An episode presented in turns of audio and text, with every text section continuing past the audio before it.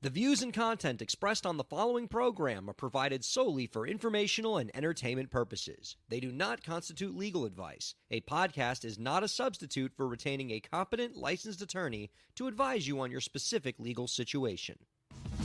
Break the business,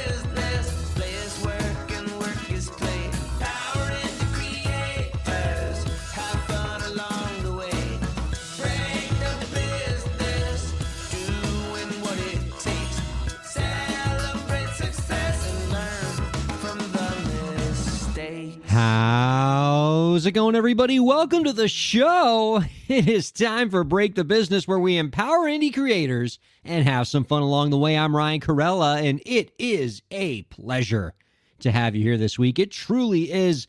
Got a fun show, and I'm excited to share it with you. And I'm just generally in a good mood about the state of things because just came from a pretty fun Easter weekend that I shared with producer Lauren. Hey, Lauren, tell us.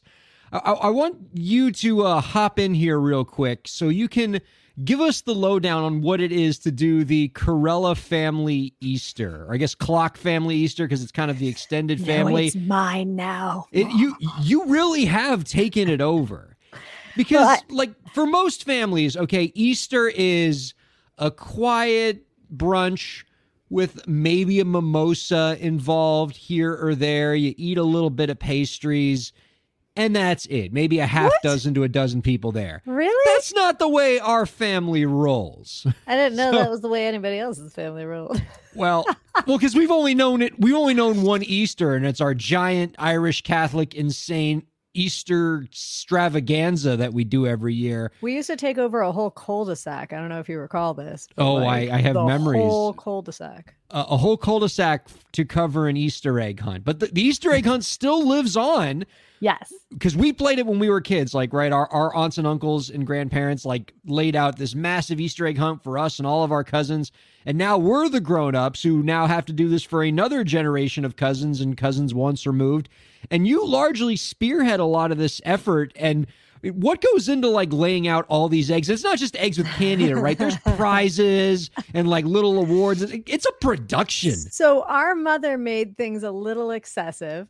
Uh, she liked to do things to excess, and uh, she took like that family cul-de-sac thing, and we went from you know receiving items to receiving numbers that got redeemed for tickets, and like we had boxes that coordinated with the numbers inside the eggs, and it was all kinds of whatever. then they decided they weren't going to hide money in eggs because if you lost the egg, what happened to the money? So you started getting like certificates for money that you could then go redeem, and uh, as was apt to happen with our our lives when our mother passed away i inherited like you know holiday stuff for the next 20 years Yeah. and uh we're gonna get all sad and hokey now but five years ago on easter sunday we did a celebration of life for our mother yeah. and four years ago on Easter Sunday, we moved out of the family home and everybody came over, said goodbye, and we did a big epic Easter.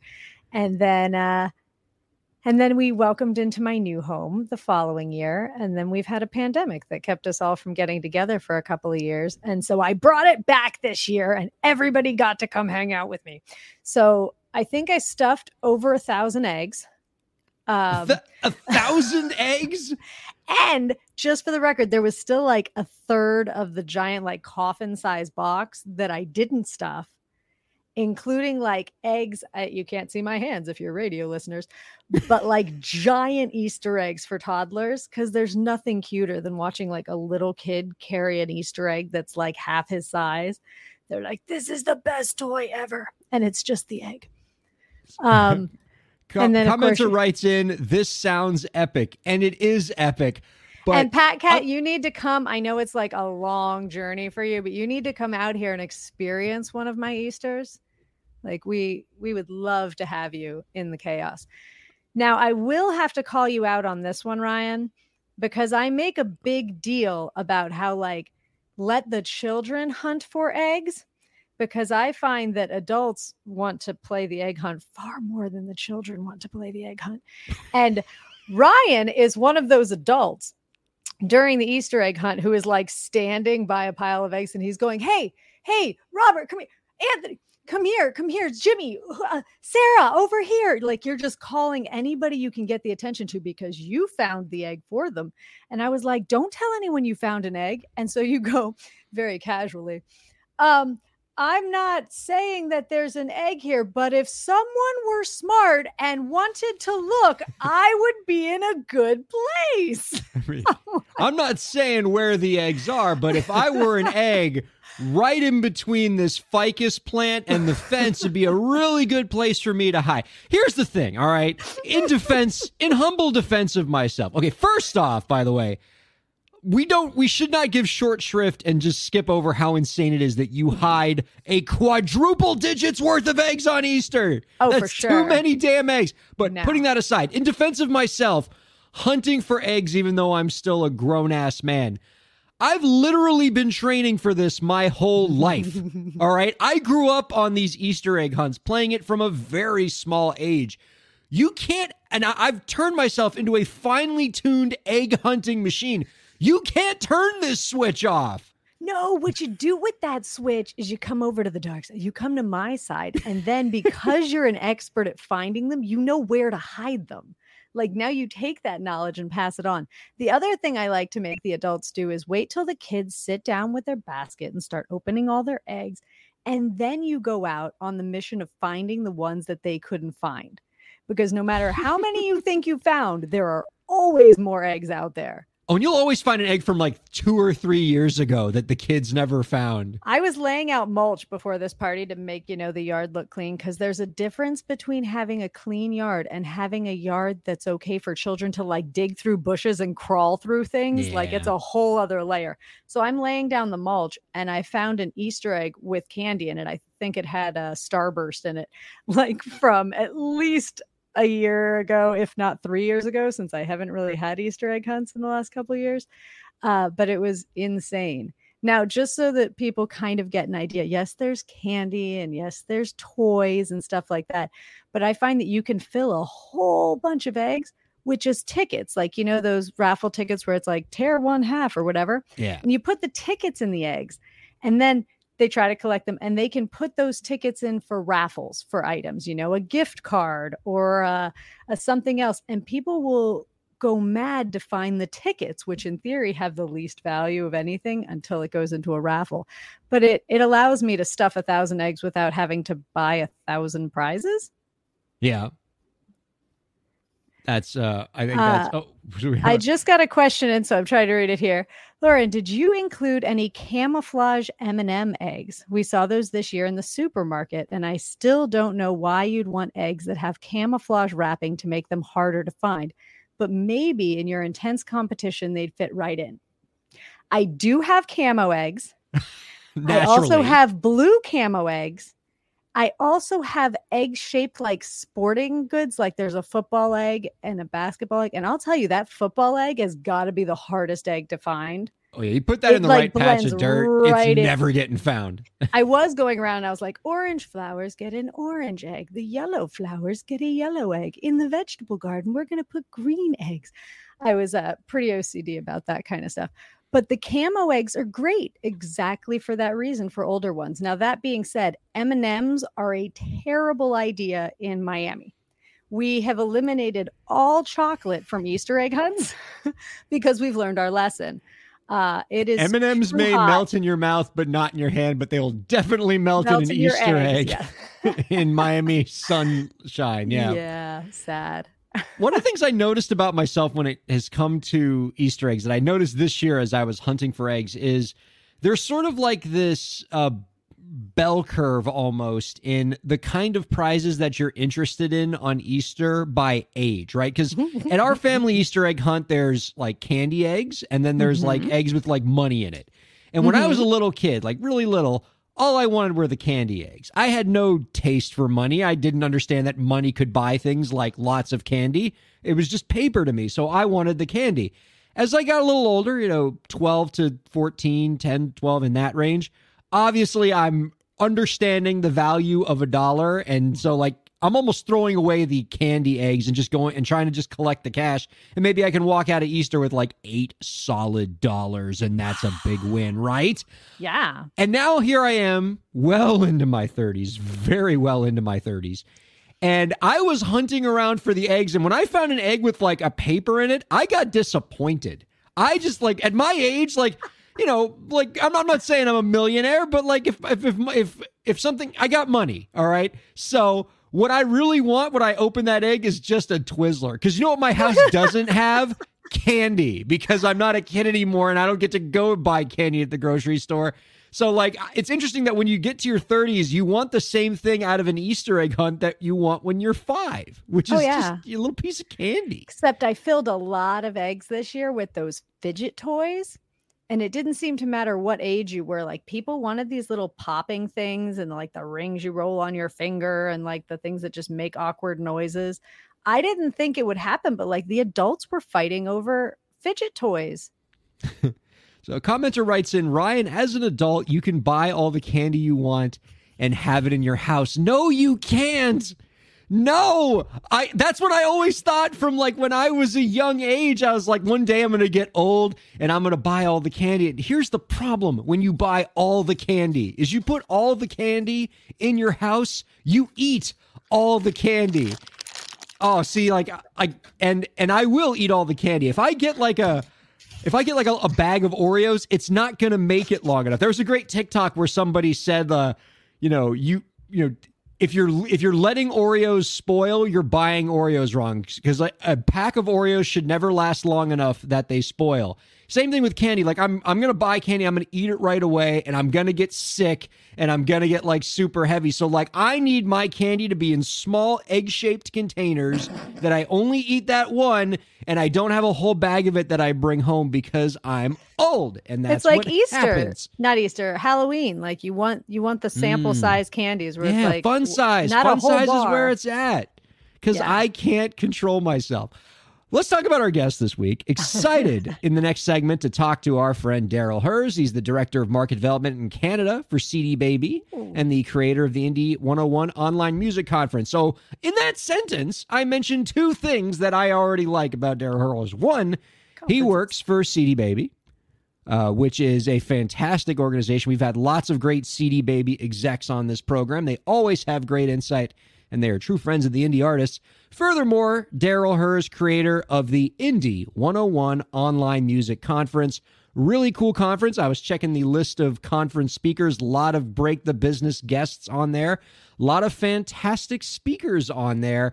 And so I'm excited to hear him talk more about that conference. And what I really want to talk to him about, Lauren, is just the rise of online conferences. Obviously, since the pandemic, we haven't been able to get together for those physical conferences as often. And I thought that as I was starting to go to more online conferences instead of going to like the ones at the big convention centers, that I it would it would just be a letdown. Oh, it's not going to be the same unless you're hobnobbing and elbow rubbing and and doing all that networking. And while I do love me a good on-site conference at a convention center, you and I, Lauren, we've had a lot of fun at like the NAMM conference. We had a good time there, DIY musician conference, things like that. There's something to be said for a good online music conference in terms there's there's value to be had, right? Obviously mm-hmm. they're a lot cheaper, you're saving on travel, and you're getting a ton of great information and insight and you don't even have to change out of your pajamas to get it. And more and more, I found that these online conferences are getting better at the networking aspect. They're finding mm-hmm. ways to simulate the sort of networking that we often associate with the on site physical conferences. They're getting better at that. And so, dollar for dollar, really great experience that you get out of these online music conferences. And, and I find myself going to more and more each year. I, I know, Lauren, you're a bit of a convention hound when it comes to either music conferences or tech conferences. What do you think about this rising phenomenon of the online conference? I love conferences in general, but I'm a super social person, and any excuse to get in a room with a bunch of other like minded people, I'm in. I'm in. And um, I was afraid, like you, that losing the networking aspect, like where you're in a room with these people where you can stay after somebody speaks that you enjoyed listening to. And if you have to wait an hour and miss another session, if you wait there, you can at least you know, say hi, trade information, be able to continue follow up later. And you lose that with online conferences. I have found they've gotten better, a lot better at creating uh, spaces where people can interact. So I can hang out with other conference members and I can network. But I find that the big ticket people, the people who are listed, the artists who perform and things like that, it's almost too easy for them to click off. Like Mm. they're like, I did my talk, peace. And you're like, thanks. Okay. I really wanted to talk about that. And they're like, great. You can go in a room with other people who also want to talk about that, but it's not going to be the person you want to talk to. Like, yeah. and it's it's neither here nor there. We're getting there, but I I will say I'll miss them if they go. Like it's not the same as an in-person conference, but some of them that did virtual and then said, "All right, we're going back to uh to live and we're not doing virtual." I was like, "Oh, Yeah. I can't I can't get there this year and I I kind of miss having the people. So I don't know, best of both worlds, but um I don't want to see them go, but I do kind of want to see a build into um even if it's an upcharge to be able to follow up with some of the uh the speakers and the performers and things like that and to be able to have that kind of access because that's one of the things that makes conferences great. You're on the same level as everybody else. Like you're walking Yeah. on the same floor, you're using the same bathrooms, like it's the same space. And with virtual, it's the same space, but it's not. You know, you have way too easy to segregate people, as it were. Well, there's there, I think there's advantages and disadvantages to both forms of media, and I think you had it right, Lauren, when you said we hopefully can get to a best of both worlds scenario. What I'd like to see when we get quote unquote back to normal times again, whatever that's going to mean. New normal. but like you know wh- whenever we can sort of get to a more comfortable place with the pandemic where we really feel comfortable having these physical conferences at scale again i hope that doesn't mean that the online conferences disappear because what i think is a good s- conference schedule for an indie creator to have in terms of how they want to divide up their year is going to be a combination of maybe one to two of these big kind of on-site conferences, maybe a, a NAMM and a DIY musician conference type thing, and you go to those, and then you sprinkle within it a lot of these online conferences because then you can get like because you can do like three or four or five online conferences for the price of one on-site conference Oh, yeah. and get a whole lot of great information and great networking um for you know for your dollar and then And you still get the uh, big you still get the big on-site conference It's too. not just the cost of the conference, it's the hotel, it's the flight, it's the Yeah, meals, that you wind up taking people out to, and all of these other things that you don't have there. And being able to give access to people who can't get there or who want to get there anyway. I like the idea, you know, of a NAMM type thing where there are speakers in the room, but you can also virtually log in and get to hear these brilliant speakers live, as it were, and uh, and have that be a ticketed thing you know, there's a lot of people who go, "Oh, well, we're going to Mm. record it and make it available," but why is it not fifty dollars to get a ticket to the conference and twenty dollars to be able to stream into the conference? Like, be able to have access, but not the same kind of access. You know, so you could you know make make uh, a conference a little bit of both uh, a kind of a mixed media hybrid type thing i think we're going to see especially since they're recording anyway. Like, I don't know what conference I've been to in the last decade that didn't have a camera in the back of every speaker's room. I mean, they're getting it. Like, Oh my God. When you talk about conferences, Lauren, I I was just about to bring up our news story, but now I have to bring this up again. I can't, whenever I think of conferences, I can't help but think about the session that I did at NAMM, the session I led at NAMM on uh, negotiating a record agreement. I think it was this was in 2016 or 2017.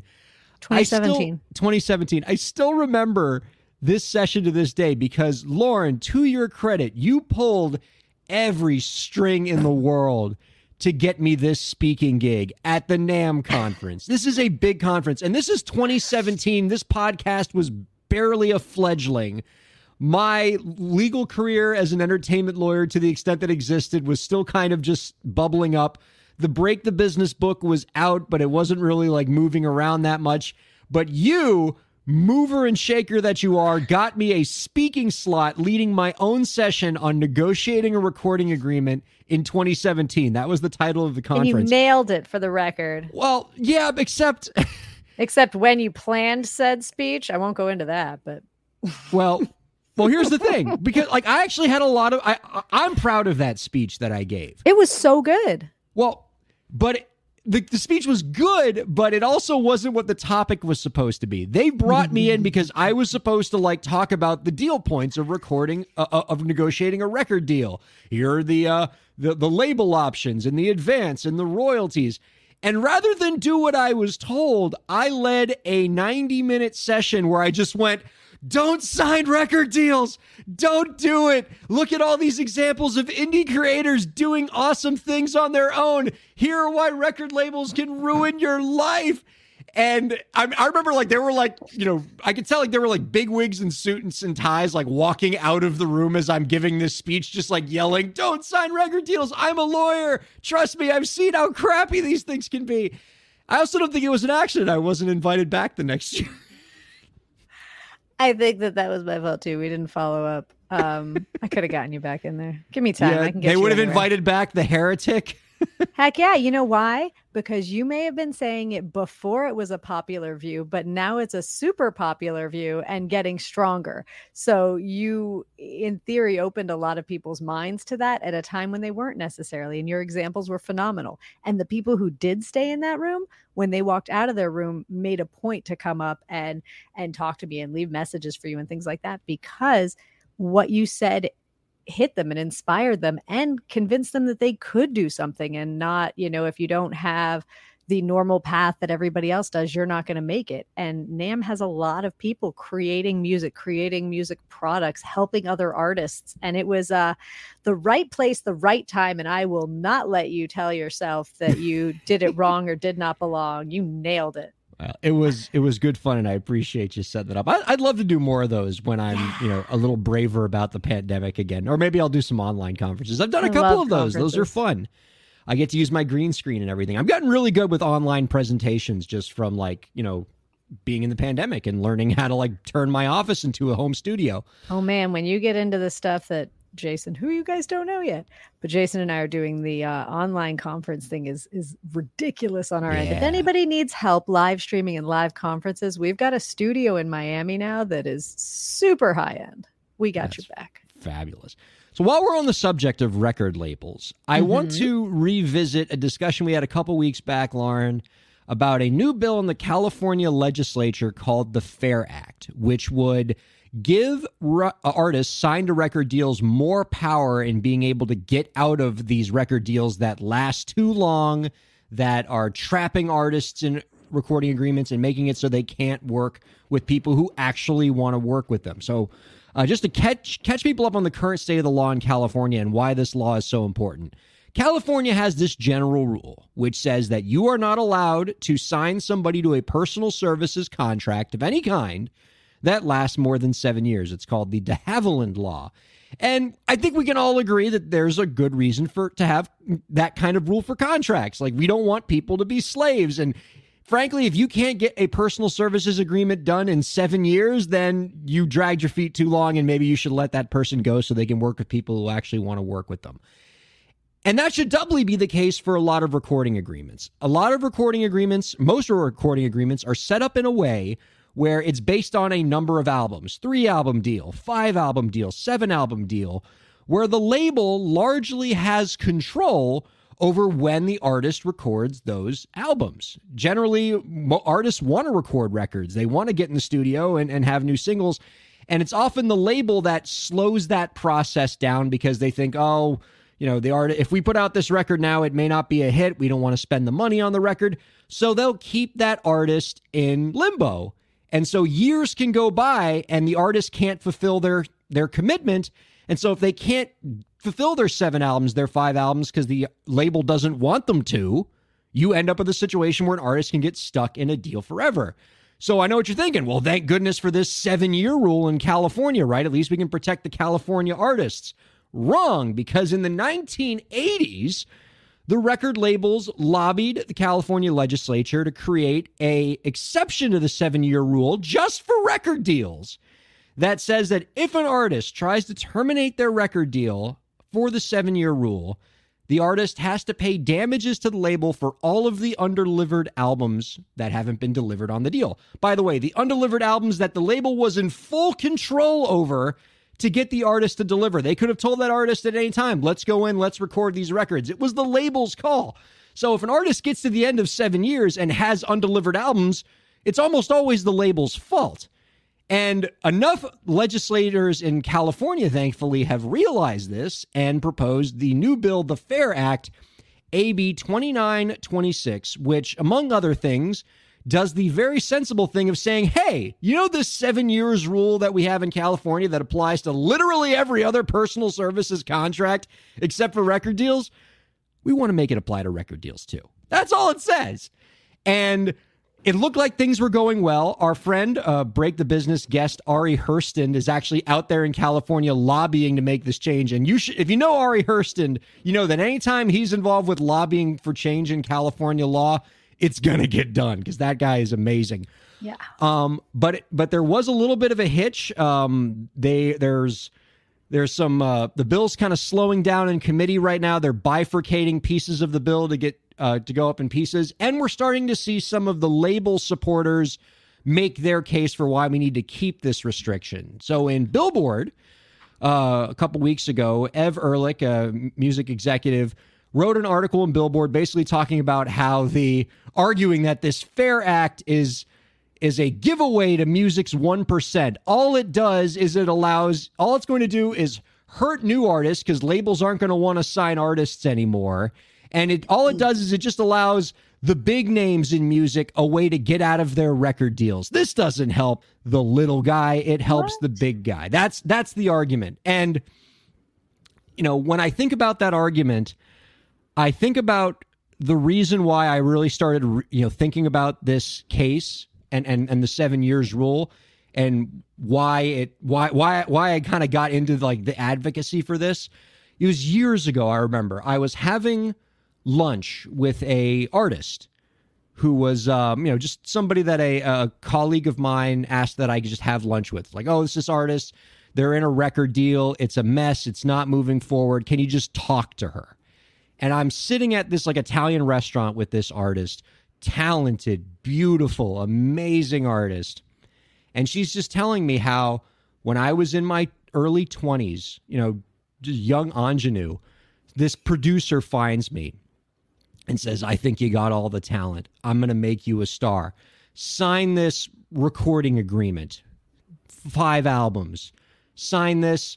Uh, I'm going to make you a star. It's going to be great. And so, of course, the artist is like, heck yeah, this guy's a big time producer. He's made so many art, art, artists famous. I'm absolutely going to sign on the dotted line. Mm-hmm. And then, you know, four years go by. They have recorded a grand total of zero albums. Not because the artist doesn't want to record, the artist wants to get in that studio and make some magic happen, but the producer got bored.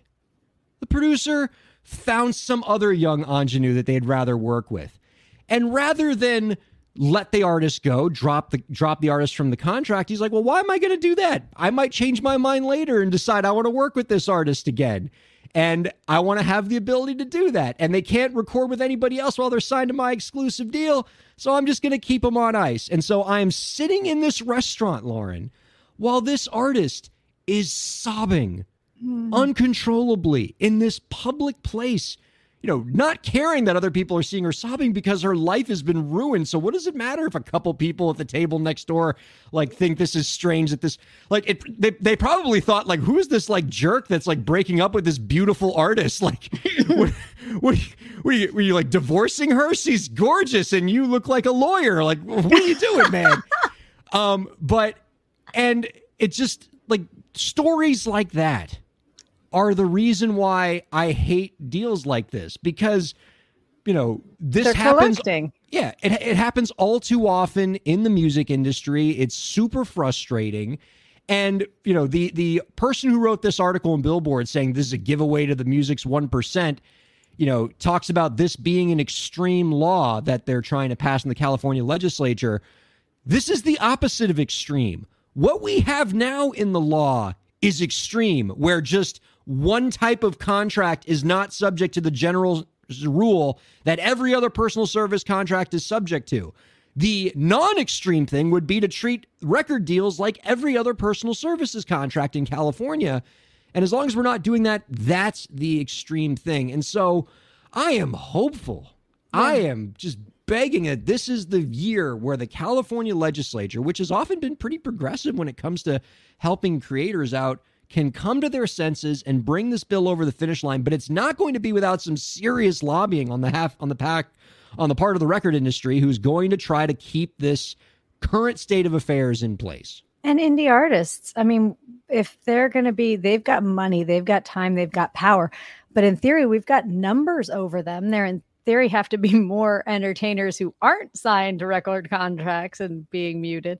And so if if everyone else uses their voice and contacts, you know, your representative or Ari, you know, reach out and talk to Ari and say anything I can do to help you, Yeah. sir. Like I'm here. Um, the more people that that come together, the more likely they are to be heard. You know, we we've got to be as loud as the um as the record industry is. It's Yeah. uh you made the comment of divorce like you're you're more locked into a contract with your label than any person who's been married in history. Like you can Oh, make make no mistake, it is so much easier to end a marriage than it is to end an exclusive recording agreement. There is there is no comparison. In fact, and I, I remember I wrote an article about this during the whole Kesha Dr. Luke saga, where I was saying that if you're upset about what is happening to Kesha with Kesha and Dr. Luke and Kesha being stuck in this deal and you not liking that, like, yeah, be mad at you know Dr. Luke if you think he is at fault, but really who you want to be mad at is the industry that allows exclusive recording agreements to survive. Because if Kesha and Dr. Luke or you know the artist who was crying at the table and her producer guy, you know, had any other relationship that the law acknowledges, the law has a mechanism to end that relationship. If it was an employer employee relationship, the the uh the employee can be fired, the employee can quit.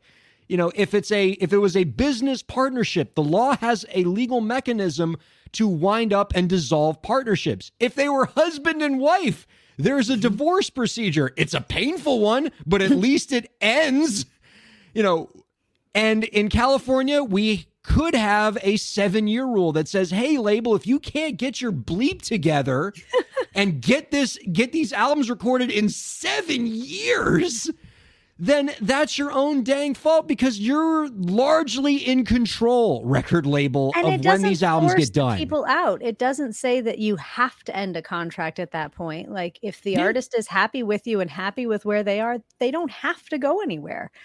And uh, I know we've got to bring Darryl in, so I don't want to rant on this too long. But I do have a question for you, which is, how does that work in in a place like Florida, where we're a right to work state? You know, if Well- your contract is here, can they not pull stuff like that? Unfortunately, Florida doesn't have the seven year rule. Um, you know, there's no like like California's kind of progressive about this, but obviously, since most record deals are done in California or at least involve California residents, that rule is going to apply. I'd love to see this rule, at least in the recording agreement world, take place in other states as well. But California is always a leader on these things Right. and on But entertainment law. but how does it work in a right to work state like i know in the in the like uh, acting agency like we can't have agents in florida force us into a uh, exclusivity deal because we're in a right to work state. So i can have multiple agents representing me here. I don't know if there's something like that in the music industry if you're signing something. I mean i guess most of your producers aren't here anyway but there's more and more of them So what makes it a little so where right to work comes into play, and I'm not a labor lawyer, um, but where right to work comes into play are in employer employee relationships, right? So Mm. when you're getting employed as an artist, you know, then like union laws and right to work can apply. In a record label agreement, the artist is not the employee of the label. It's it's a contractor relationship. And so the Right. terms of the contract, and in the case of record deals, the often predatory terms of the contract are what govern. And those same terms make it very difficult for an artist to have control over their career and uh, to allow a record deal to end with some amount of finality. And that's uh, ultimately what's pretty frustrating. I feel like I'm going to get pretty hot headed if I continue down this path. Yeah. And I want to turn to happier things up to and including the tremendous guest we have coming up in the next segment. So I want Let's to get to take- him. let's all take two minutes, catch our breath, grab ourselves a drink of water, and we're going to be right back to talk to our friend Darryl Hurs here on Break the Business. Ryan Kairalla here. I hope you're enjoying the show, and I hope that you're getting a lot out of it. I do what I do because I care about creators like you. A lot. I've dedicated my career to helping creative professionals, entrepreneurs, and organizations move forward. I do it by hosting this program, and I'm also proud to do it in my legal practice. If you're a creative professional looking for solutions oriented legal services to help you further your goals, I'd love to help. My firm RKPA does contracts, commercial law, copyright, trademark, and more. Visit rkpalaw.com to learn more. That's rkpalaw.com. Ryan A. Kairalla, PA, Miami, Florida.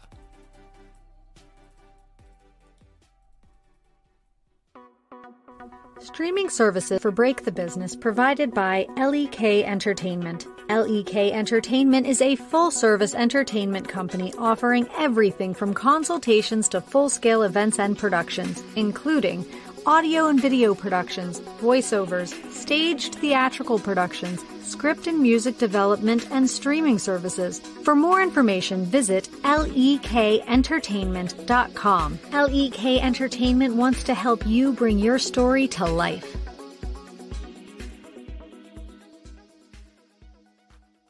Thanks for supporting Break the Business. If you have a question or topic that you want us to discuss, email us at breakthebusiness at gmail.com. You can follow the host, that's me, on Twitter at Ryan K A I R, and you can follow the show at the BTB Podcast. Be sure to subscribe to the show on Twitch, YouTube, and Facebook, and on all major podcast platforms. And now, let's get back to the show. Welcome back to Break the Business, you gorgeous human beings. I'm Ryan Kairalla, and I'm thrilled to have you back here. Much love to our friends over at Slam Radio for keeping us on the air over at Sirius XM. We have loved being part of that community. We have loved getting to talk to brand new people that uh, have come and discovered us through the Sirius XM platform. As producer Lauren was pointing out just now, yep, that's channel 145 where you can check us out Monday nights at 6 p.m. You can also check us out on Facebook Live, Twitter Live, Twitch, YouTube Live, all major podcast platforms, and probably like 17 other things that I've forgotten in the heat of the moment. But we, we'd love for you to keep interacting with us. Eastern time. Eastern, oh, that's very important. I'm just making a comment for our California listeners or our That's- Australia listeners. Like it's completely different. That's a good distinction to be made. And as we get more and more like random international folks come out of the woodwork, that is yes, Eastern Eastern time is uh, that 6 p.m.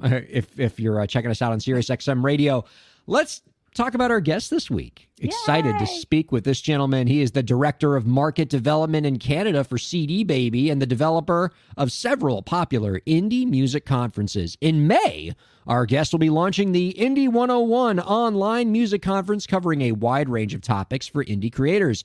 The conference will take place from May 16th to 19th, coming right up on you.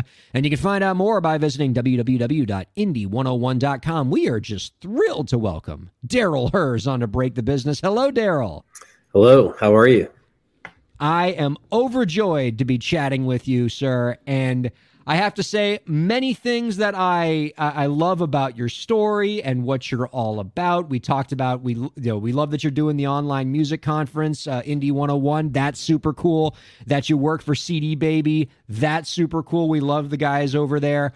Also, um, just being from Canada, kind of and, and, and that you work with Canadian music, I dig. Cause look, let me tell you, all right, got a special place in my heart for Canadian pop music. You need to know the amount of courage it takes to be the one Barenaked Ladies fan in Miami, Florida. Like everybody listening to like their regular American pop music, like Britney Spears and Christina Aguilera. No hate to any of those artists, by the way. But something about the Gordon album, Stunt album, having Steven Page sing a little Be My Yoko Ono for you, Brian Wilson, just absolute classics that I had nobody sharing that music with. but uh, it always gave me a special place in my heart for the wonderful music that comes out of Canada. So just bless you for being part of that in any sort of way. Yeah, and I, I can't even tell you how many times I've heard "If I Had a Million Dollars." That Oh, like all the time that's planned. So yeah, wouldn't have to eat Kraft Dinner. I mean, And I Um, do have to give a small update. Actually, uh, this is a fairly new role, but uh, just uh, last few months, it's been announced. Uh, I'm actually with the Downtown Global team. Uh, we represent the downtown brands, and CD Baby is one of those. So it's uh, I got a pretty nice promotion at the start of the year, so I'm very lucky about that. yeah, look at you moving up to the little parent company there, uh, man. Look, look at you slumming it with the commoners over here. Uh, I, I, how did we even get on your calendar? That must have been a must have been a mistake. But we're happy to have you here, Darryl. Um, so tell tell us about this new role. What are you doing with Downtown Music Group? Well, it's just sort of an extension on what I was doing with CD Baby. Uh, it's just now for all the downtown brands uh, Fuga, AdRev, uh, DMS, CD Baby, of course, Foundy, Songtrust. Uh, basically, doing the exact same kind of market development, in, but in Canada. Congratulations. That is magnificent news. Big fan of a lot of those pro, uh, platforms. Uh, got a lot of clients uh, who are big fans of Songtrust uh, as a publishing administrator. Uh, you know, really takes a lot of the headaches out of administering your publishing as an indie artist, getting that. Getting the mechanicals taken care of, getting the performance royalties taken care of, getting your international performance royalties taken care of. Because a lot of artists think, oh, I got ASCAP, I got BMI, I got uh, what's the what's the PRO out in Canada? SOCAN, do I have that right? SOCAN, yeah. Yes. Look at me. All right.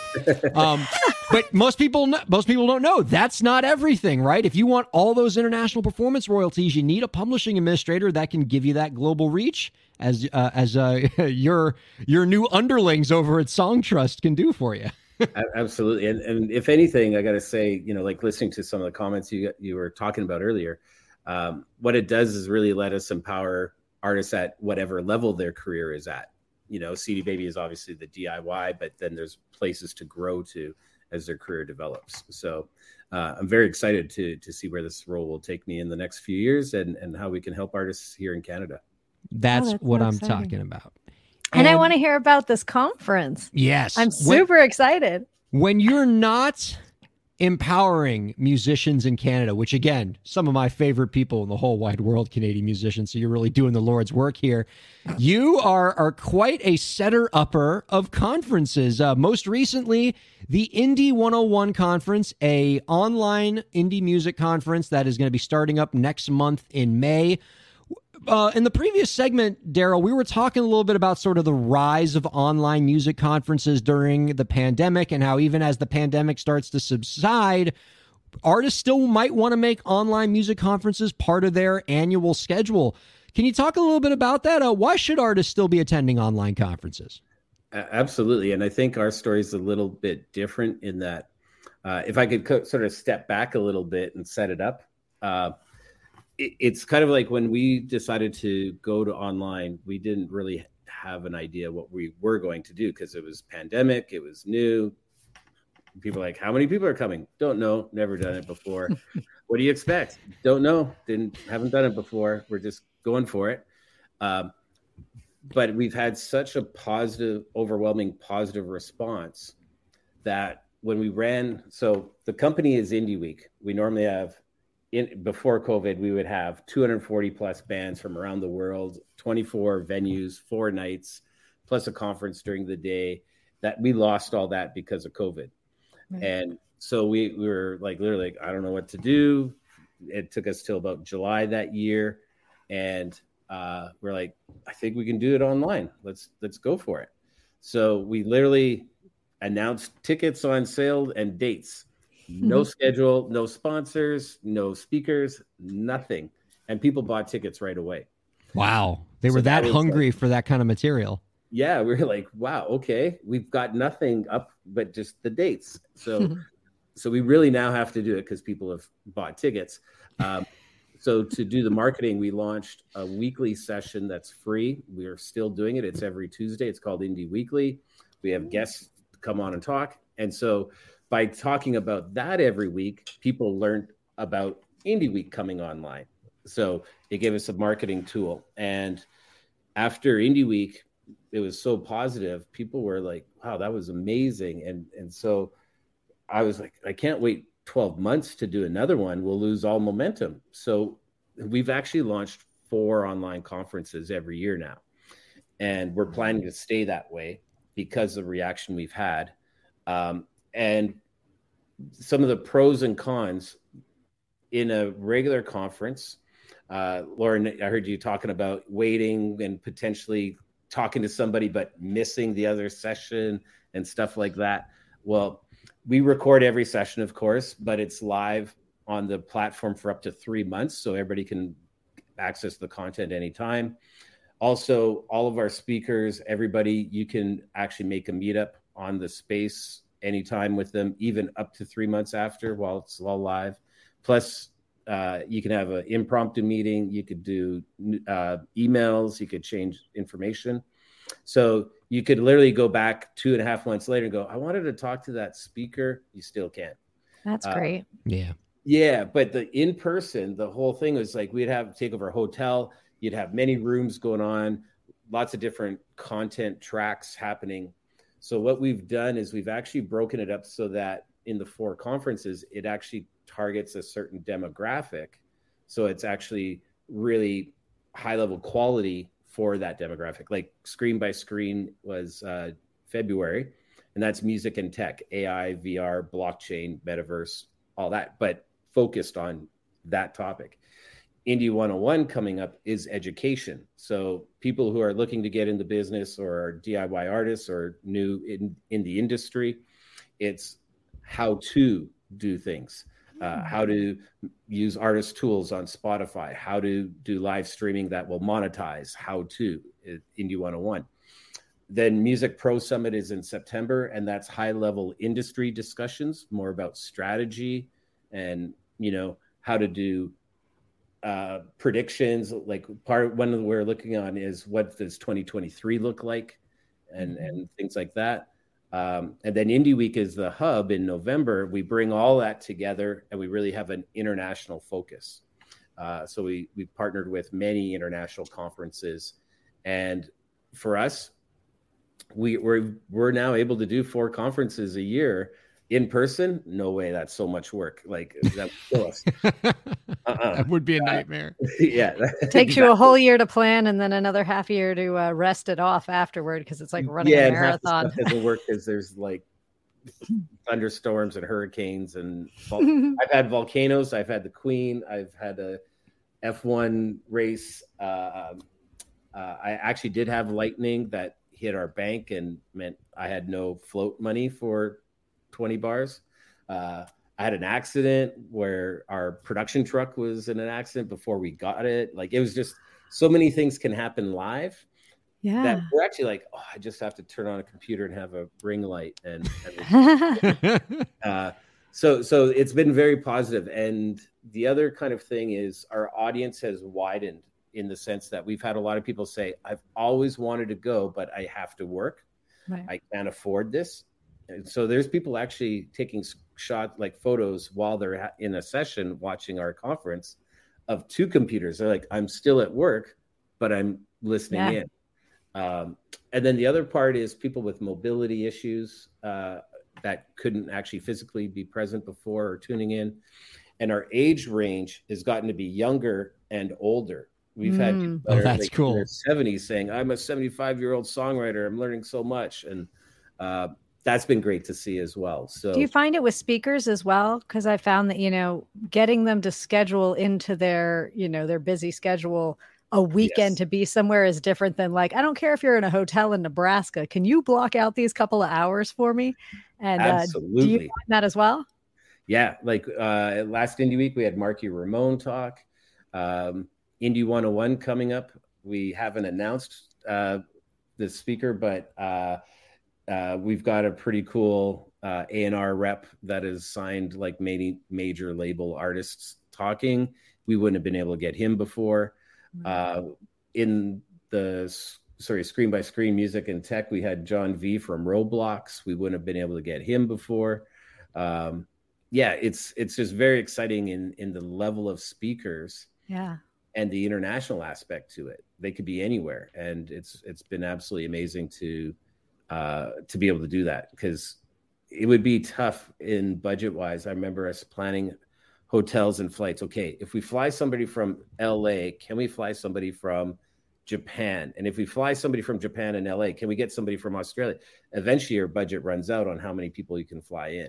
Yeah. And but now that's not even a not even a And what their riders require and what you have to have ready for them. And like, Oh yeah, yeah. I remember. I feel you. couple of yeah. Oh wait, wait, wait, wait! Darryl was about to give us an amazing writer story from. oh, do you have a good of, one? Like I, I felt like he was about to. Come Uh, on, like you don't have to name, you don't have to name the person, but what was the craziest like writer demand you've had from a physical conference participant? Well, well, this one wasn't for a conference. It was actually I had arranged an artist to perform at a film festival in Toronto Okay. with one of our associates, and literally a couple days before the singer called the my client who actually is paying the whole tab called him and said i'm not showing up unless there's a specific limo waiting for me at the airport when i land.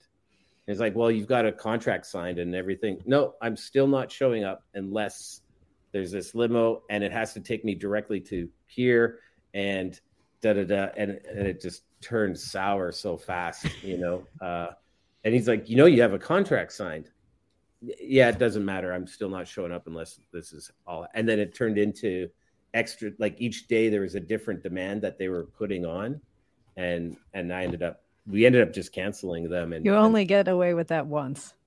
And then you Yeah. don't get invited back. Like, Yeah. it, it, yeah and and they've got a song on the radio all the time still and all this stuff but it's it's crazy you know Well, But, I uh, love the potential of conferences like this as an entry point to indie artists that are just getting started, right? If you are beginning this journey, maybe because you're younger, as as Darryl noted, or you're just just getting acquainted, paying over a thousand dollars to go to your first conference. That that's a pretty big uh, wall to climb for a lot of people who are just beginning this journey an online conference where you can dip your toe in the water for a much lower amount and get a lot of great education and networking and insights makes this industry a lot more accommodating and inclusive and I love it. Can I ask that? Like, what is the cost to get into your conference, and what is the like deadline to sign up? Can they come right up to the day of? oh yeah we've actually sold tickets the new thing is sell tickets after so that they can have access to the recordings Because they got the thirty days, right? uh three months Three months, ninety days ish. yeah Yeah.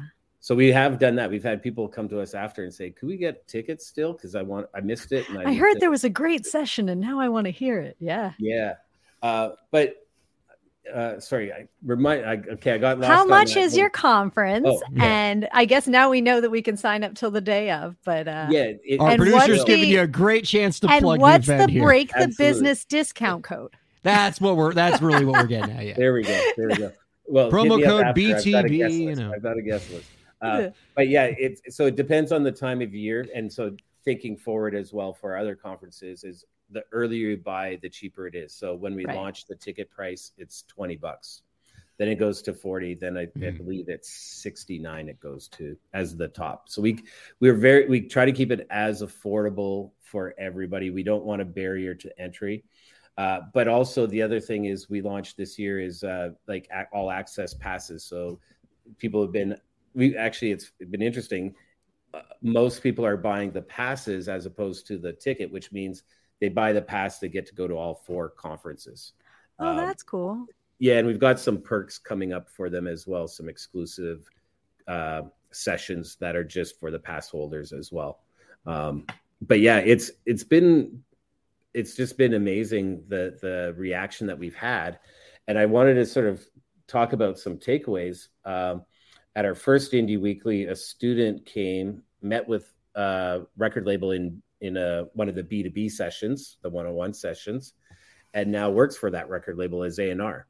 Um, That's and then- tremendous. yeah, absolutely. And then an artist in Hamilton met a company in Brazil and just launched NFTs uh, last week and is doing work on the metaverse with this company in Brazil. And uh, there's a new artist called Softcult. Uh, they're awesome. Uh, they're actually playing in person in a festival in Bangkok in May from a meeting at Indie Week in November. So the way we're trying to look at it is is make connections online to make in person happen, and that's that's the key to the secret of this success, I believe. Darryl Hurs making magic happen. I love it. You can find out more about the Indie 101 conference by visiting www.indie101.com. Darryl, this has been a treat, and I'm just really, really thankful for all the work that you do to help empower indie creators and all the cool uh, meetings and, and networking opportunities that you've made happen. You must get a lot of satisfaction from that. Before we let you go, one last question that we love to ask all the guests that come on this program. Sure. Do you have any last tips for the indie creators out there to help them move their careers forward? Absolutely. I, well, A, I, I probably have 101 tips. Uh, Yay. Hi, Indie 101 it is. Um, so one I would say is actually have a 12 month plan in place. And I really believe a lot of artists don't do that and they're reactionary. And when you're reactionary, you can't predict, you can't project success as much. It becomes more, oh, that's a nice accident. And oh, I wasn't sure this was going to happen. Uh, when you actually have a 12 month plan mapped out, it allows you to say no to offers that aren't going to distract from your business because uh, so many times you're offered a show that wasn't part of your plan and you go sure and that could derail your momentum because you're actually helping someone else's plan. Um, and the other part is is without the plan often they miss out on conferences because they didn't know it was happening soon enough to make sure they had a budget to get there or a Mm. budget to get a ticket. And in canada we've got great opportunity for funding and you have to be planned out well in advance to be able to apply to have access to that funding. So 12 months absolutely that is kind of and have a like a release strategy. You know eight weeks out start marketing the release but know what your second release is going to be and and how you can keep maximizing. Um, and an artist i used to manage uh, he actually just opened for dolly at south by which was really cool to see. Um, he won't release music until he knows he, he's going to have a tour because the music promotes the tour but he's not going to book a tour until he knows he's going to sell out based on data so he does a tour only if he has music. He only releases music if only he has a tour, and they cross promote each other. And uh, he's really successful as a DIY artist. So that I know that's a lot, but uh, that's my quick spiel. I Love dig it. that a lot. Very cool. Darryl, thank you so much for your time. Please don't be a stranger. We'd love to have you on again sometime. Absolutely, we should have you as a guest on one of our sessions. Let me know when and where we'll do this. I Absolutely. love As, it. as long as you don't mind the yelling. Absolutely, let's do There's it. a lot of that, as you can see. Let's do it. Fabulous. Oh, All right. Oh, Thank you Thanks so very much, Darryl. All right, thank you so much. Man, I hope he's serious about that because Heck yeah. Because I'll tell you, I get a lot of the polite, we'd love to have you on at our conference after I interview the person about their conference. And then, like, they go back and watch some of my old episodes and watch me, like, hate on record labels. And they're like, oh, that might upset some of our friends who have record labels. I hope he's serious, though, because I love yeah, but I like. Darryl, so I'm gonna follow up with Darryl and be like, "Come on, you want us to play with you?" I like Darryl too, man. He I uh like he he he rubbed me the right way. Cool dude. Well, I'm not going there, but I will Hey, say I like what he's building here. Like that, it just seems like incredible opportunities for indie artists and just artists in general. Like the the networking ability of uh, what he's building is really cool, and making it in an accessible way is cool. Um, but he seems to have a lot of knowledge about the industry, and I'm glad he's willing to share it. Super cool. Yeah, we need we need more Darryl Hurses in the indie music business. The ones who are knowledgeable, who build things that help indie creators, and are just trying to create fertile ground for indie creators to get together with other creators and make cool things happen. And he just, I just know he's one of those people. Not just that building it for himself. Yeah, Right. he's not building it for himself. He's building it for his community. And he sees the community as so many people. It's just, it's wonderful to see. Yeah, it's uh, very, very cool. Again, you can check it out at indie101.com. I was ready to talk all about Billboard Magazine's list of the top uh, 200 songs of From 20 years ago. 2002. I had a whole thing ready, but we're out of time. So we're going to do it next week when Next. Elisa's our co host. It's going to be fantastic. We'll have lots of things to yell about. Thank you, Lauren, for hanging out with us. Of course. Our thanks to Darryl Hurs for joining us as well. And our thanks to each and every one of you viewers and listeners for checking out Break the Business. We'll see you next week.